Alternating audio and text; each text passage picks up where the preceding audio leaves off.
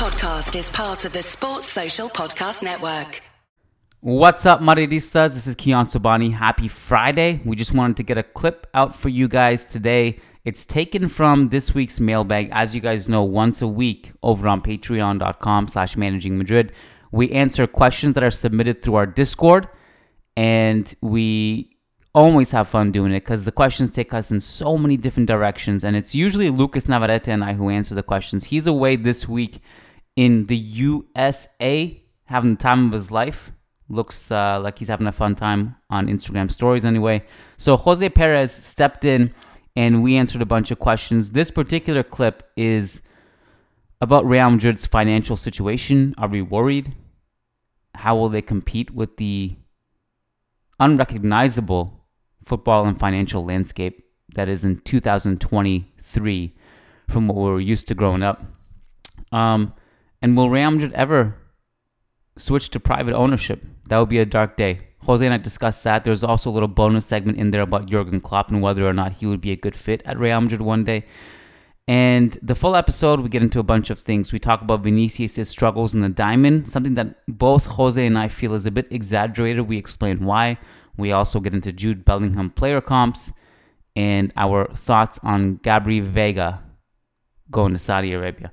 So full episode is in the show notes if you want access to it. We also did a great live call on Wednesday. That's another weekly thing that patrons get. So hope to see you on the inside over on patreon.com slash managing Madrid. And as always, please keep it locked on managing madrid dot com.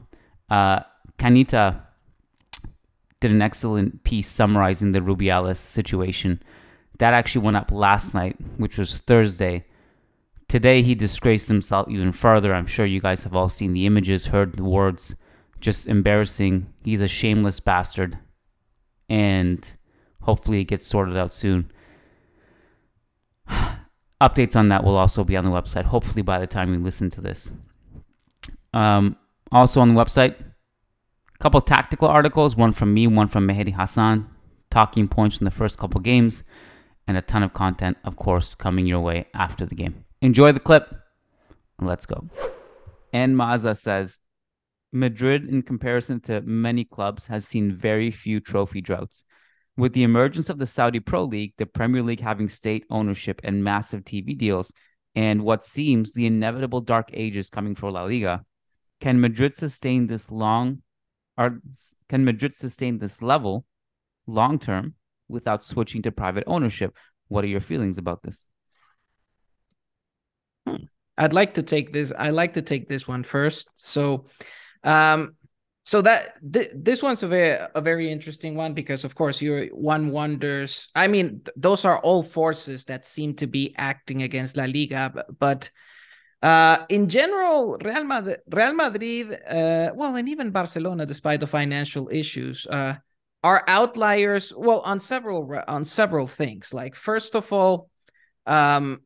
the pool that these two clubs have, regardless of their finan- like regardless of financial status, is is kind of incredible. Like these, I, I do think that even now, like even now, Real Madrid and Barcelona can pool play. Like, of course, the the Prem club, Premier League clubs, and the the Petrostate funded clubs have can offer a lot of money, but the pool that these two clubs can still have still have over top players is kind of incredible due to all the history and all the success of both clubs. So that's one of the advantages.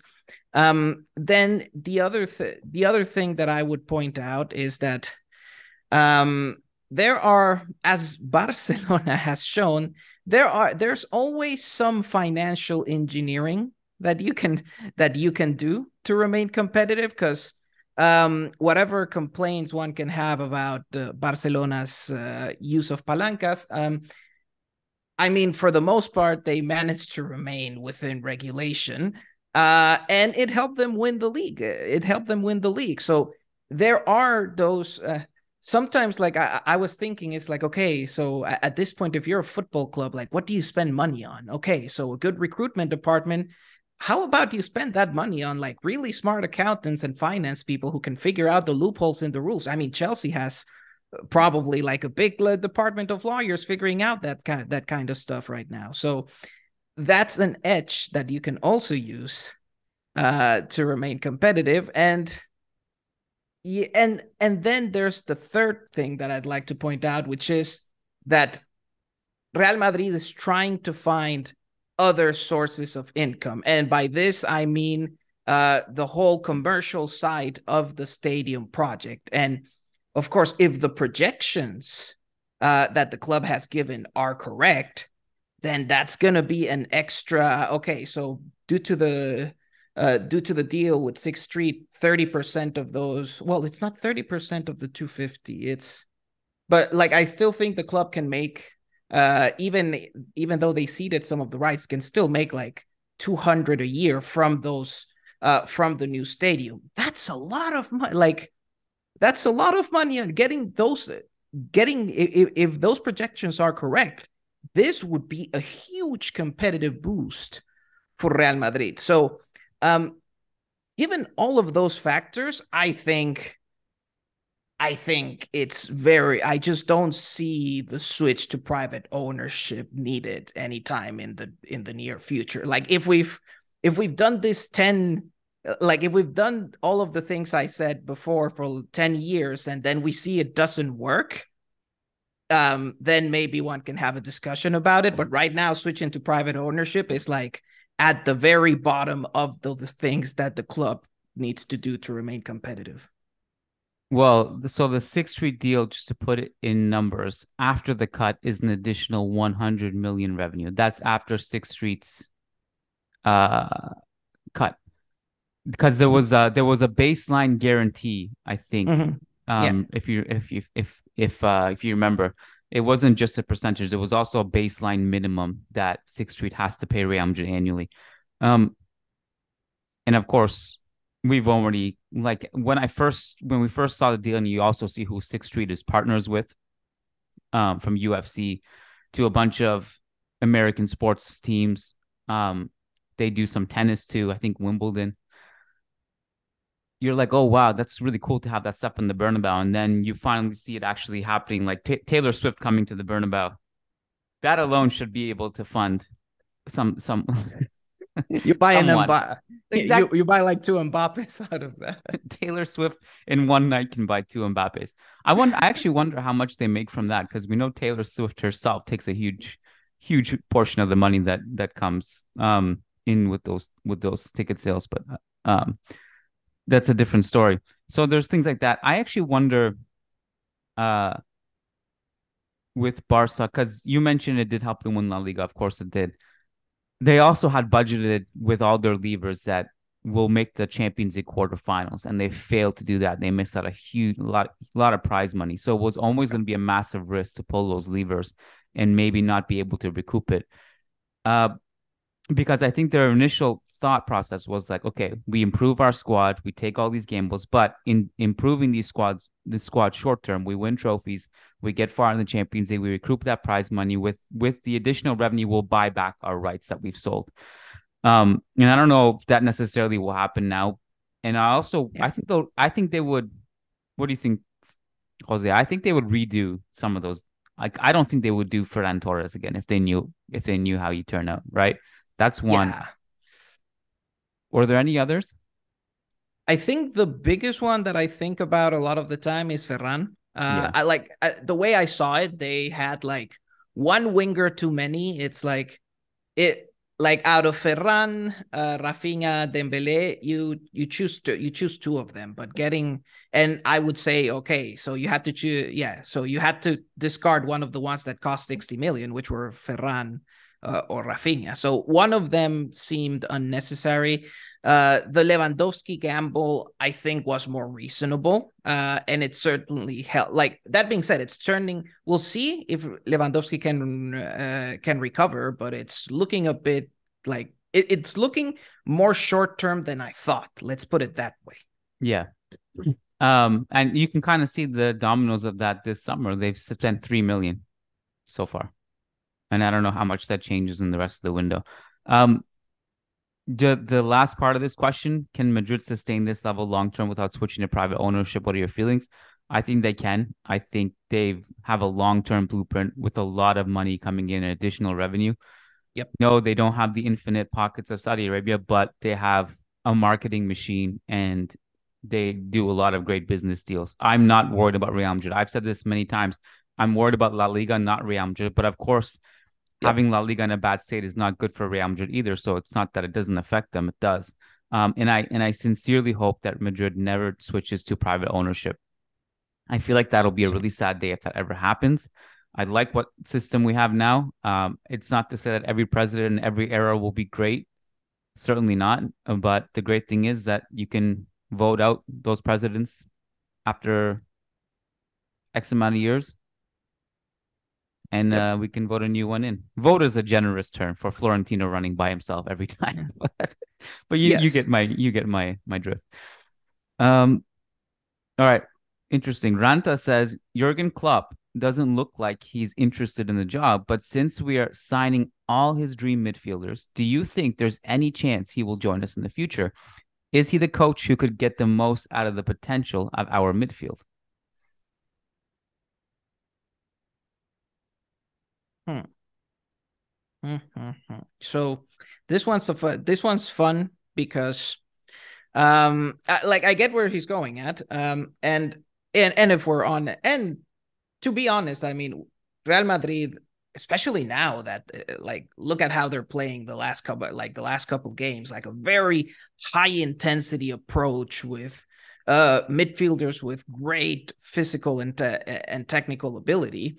Uh, yeah, you would think like that kind of high intensity approach looks like it would be a really nice fit for Jurgen Klopp. Uh, but personally, I'm not that much of a fan of Klopp in the context of Real Madrid. Mm. Uh, the the main reason being that uh, he's a bit more, like, say, compared to Zidane, to Zidane, Ancelotti, the kind of coach, Del Bosque, the kind of coach who's usually really succeeded here at Real Madrid. Uh, he's a bit more rigid when it comes to the style, and I think in Real Madrid, you need a bit more flexibility in that regard. That would be my main concern. That's interesting. Um, I thought you were going to take it into a different direction and talk about he doesn't have the man-manager side of things, which, um, which I think he does. I think but, he does. Yeah, but you you you you brought up a different point, which is interesting, is that he's more tactically rigid, yes, um, than Ancelotti and Zidane, which I think that's something that Ancelotti and Zidane both had. They, they were very flexible and they were very malleable in their identity based on the situation. Um, I'd love to see Klopp, what he could do with this team personally, if I'm being quite frank. Um, in terms of if you were to ha- implement a successful version of his rigid football, I feel like we have the midfield legs to do it, right? Um, the the... the infinite pressing machine from one to ninety at the peak of what they were doing in Liverpool. We have the athletic ability and the depth in midfield to do that. Um, so I'd be interested for sure. It's funny because, like, you look at Liverpool and Klopp, and we always talk, I feel, about these in these terms of the Premier League is thriving in this in, it, in their own, their own Super League. But it's funny, and I mentioned this on yesterday's podcast, that within the Premier League, you have teams that are suffering because of this. Like, Liverpool can't compete with City and Newcastle when it comes to signing. And you look at how much more difficult it is for Klopp to sign the players he wants compared to those other teams. And, uh, you know, it, it kind of sucks for, for teams like them and Tottenham who are who are not getting, you know, the share of the other teams like Newcastle and City. Um Yeah, and also for teams like them, like every every gamble that that fails in terms of transfers is difficult to recover from. Like, Newcastle and City can recover from bad transfers. For Liverpool, uh, that's more that's more difficult. The other thing that I'd like to add is that while I did talk about him being a bit more rigid, um, I also think, okay, let's ignore all the Barcelona history. Would I have Guardiola, uh, Guardiola in Real Madrid? Gladly. Um, even though I also consider him maybe a, a bit more on the system si- side of co- of coaches. And I think, uh, despite my concerns, I think Guardiola and Klopp are probably the best managers I can think of when it comes to implementing systems. Uh, and I think if there's, if there are, like, generally Real Madrid has been like a players over system club. So I am a bit afraid of having system managers at Real Madrid. But if there are two guys, uh, two coaches that I think are capable of doing it, even in the Real Madrid context, it would be Klopp and Guardiola. Yeah. Um, it's interesting because, you know, I have this debate, obviously, with Diego all the time. And uh, and he says there's only one way to play football. This is it. Everyone else is basically inferior. I'm paraphrasing, but this is really how they, these guys think, right? Um, and I would say, like, I'm really thankful for our tactical versatility, because I don't think we win as many Champions League titles as we do without it. Um, and I think when, when you say players above system, I think what that also means is, is that uh, we cater to our best players. And, yep.